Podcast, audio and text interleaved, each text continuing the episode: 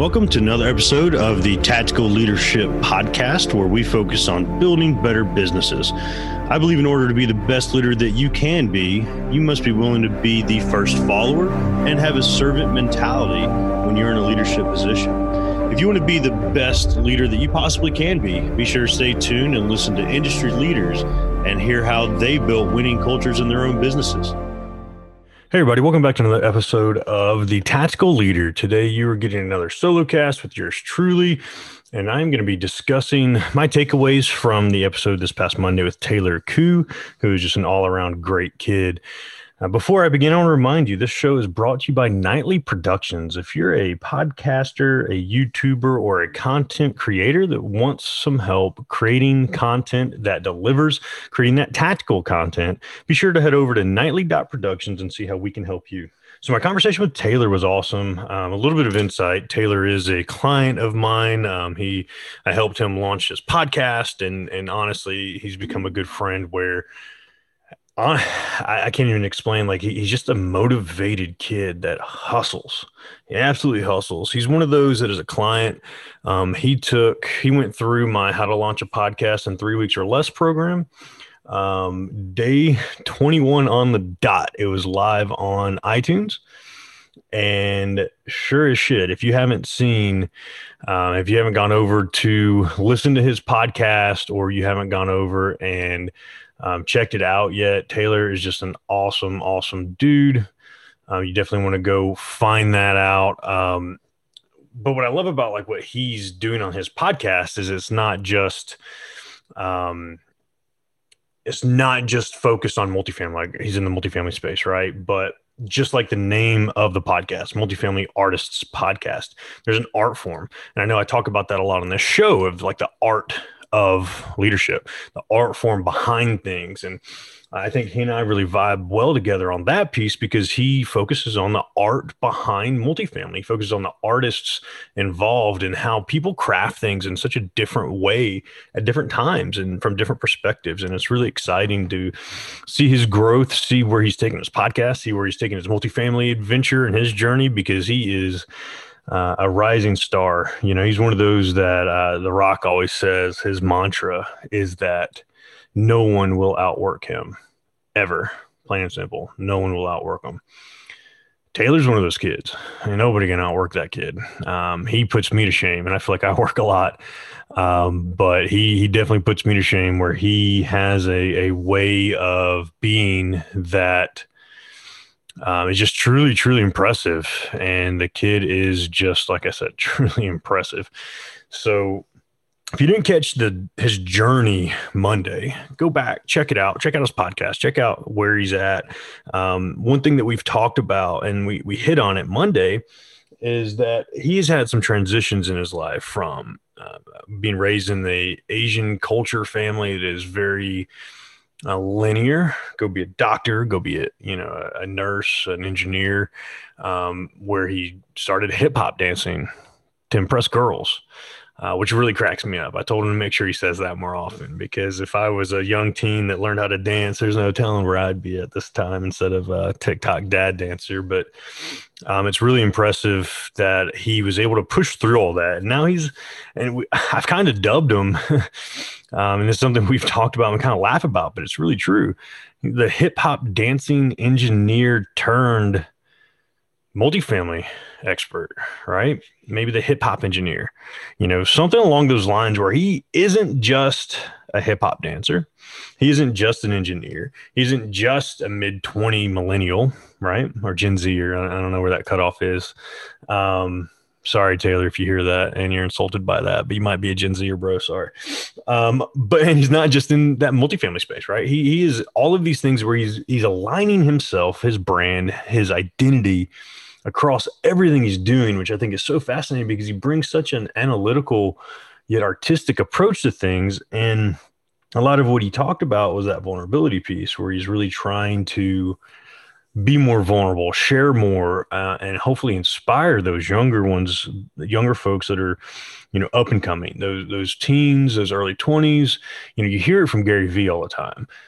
don't, you don't have to follow your parents' advice. Take a year off. Go do X, Y, and Z. You don't have to go to college, blah, blah, blah, blah, blah, blah.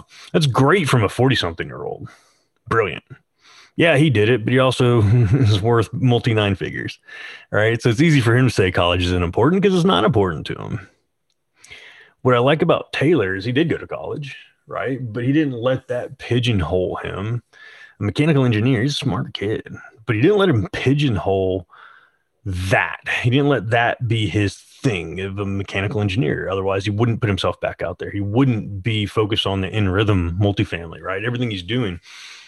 So I really took that away as like the true authentic self that we can apply to situations, you know, optimum vulnerability, not just surface level stuff, not just the small stuff that um, doesn't really impact anybody. You know, he's out here making waves. He's out here showing people, showing up, showing out. And it's truly an amazing thing that we have those, those types of kids. I, I call him a kid. He, I guess, just a few years younger than me, but um, you know, we have people like that in our society that are just out hustling and grinding and being vulnerable and wanting to like pay it forward.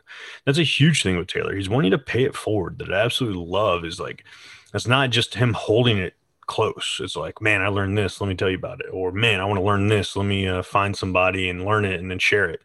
Um, truly just like an inspiration to see uh, that he's doing that. Like that gives us hope for the next generation, right? We always talk about the next generation's a lost cause. And I was part of that video game generation. And now this next generation are video game millionaires. And I was told video games would rot my brain, even though I used to just absolutely destroy people at Mario Kart.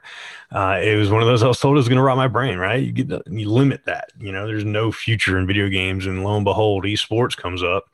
So it's, it's just so interesting to me of how he's been able to double down on his interests, his, what, what motivates him, what he sees as being his path to success. And I think that's just a great lesson to take for everybody. You know, what, what can we do to make sure we're aligned with that? What can we do to make sure we're passionate, that we're the ones that are putting our true, authentic, vulnerable self out there, where we can kind of focus on not how we're representing ourselves. Guilty, guilty as charged. I, I have an identity, right? I'm a police officer. I'm a, I'm a army soldier. I'm a uniform. I'm a businessman. I have these identities, and I am so guilty of focusing on that and never thinking who or what or so on and so forth that I truly am beyond those labels, right? Those labels that I put on myself, those labels that other people, combat vet, disabled at this point, combat vet with this injury. Um, and I, I let those too often be my identifiers when in reality they're not.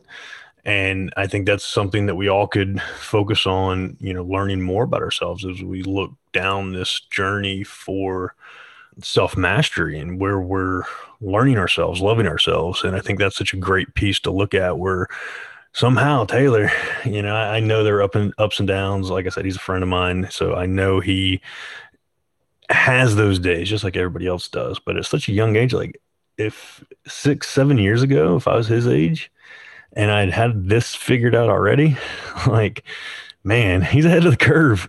And then in a multifamily, he's, he's fifteen, twenty years younger than most of his peers at this point. And the kid's not letting that deter him. He's showing up with vigor. He's showing up with a desire to learn knowledge. He, he's craving all of it. And I absolutely love that uh, about him, that he is just killing it. He's just killing it. He's staying motivated. He's finding those people that keep him accountable, like myself, that are in his circle that don't let him slack off. And I think it's just an amazing piece of um, what I took away from Taylor and his motivation on things. So go back, check out Monday's episode if you haven't. And then this Friday, uh, he's going to come back with some tactics, and it's going to be really focused on communication, social media, um, focused on the action steps attached to like aligning who you are as a younger person and communicating that through a new age platform like social media that you grew up with. Or what I think an interesting aspect we'll talk about is like, what about the older generation that doesn't understand social media, curses social media? Oh, F Facebook. It's ruined our, our generation. It's ruined our world. Well, yeah, that's what you said about video games too. And you were wrong. And that's what you said about college too. And sorry, most of the time you're wrong. right? Like, it's one of those, we got to be open-minded about like this new age platform, because social media is not going anywhere anytime soon, ever. So embrace it, learn to communicate on it. And I think Taylor has just the insights we need to hear in regard to that. So come back this Friday for Tactical Friday. And until then, talk to y'all soon. Thanks for tuning in to this episode of the Tactical Leadership Podcast, and I hope you got a ton of value out of what we talked about today. I also want to remind you that this show is brought to you by Night Protection Services. If you're a leader in a small to mid-sized business that does five to ten million dollars a year in revenue and want to improve retention costs, which could actually add up to being twice your employee's salary, all through creating a safer work environment and saving up to twenty-five percent in insurance costs, be sure to visit Night Protection L L C dot com.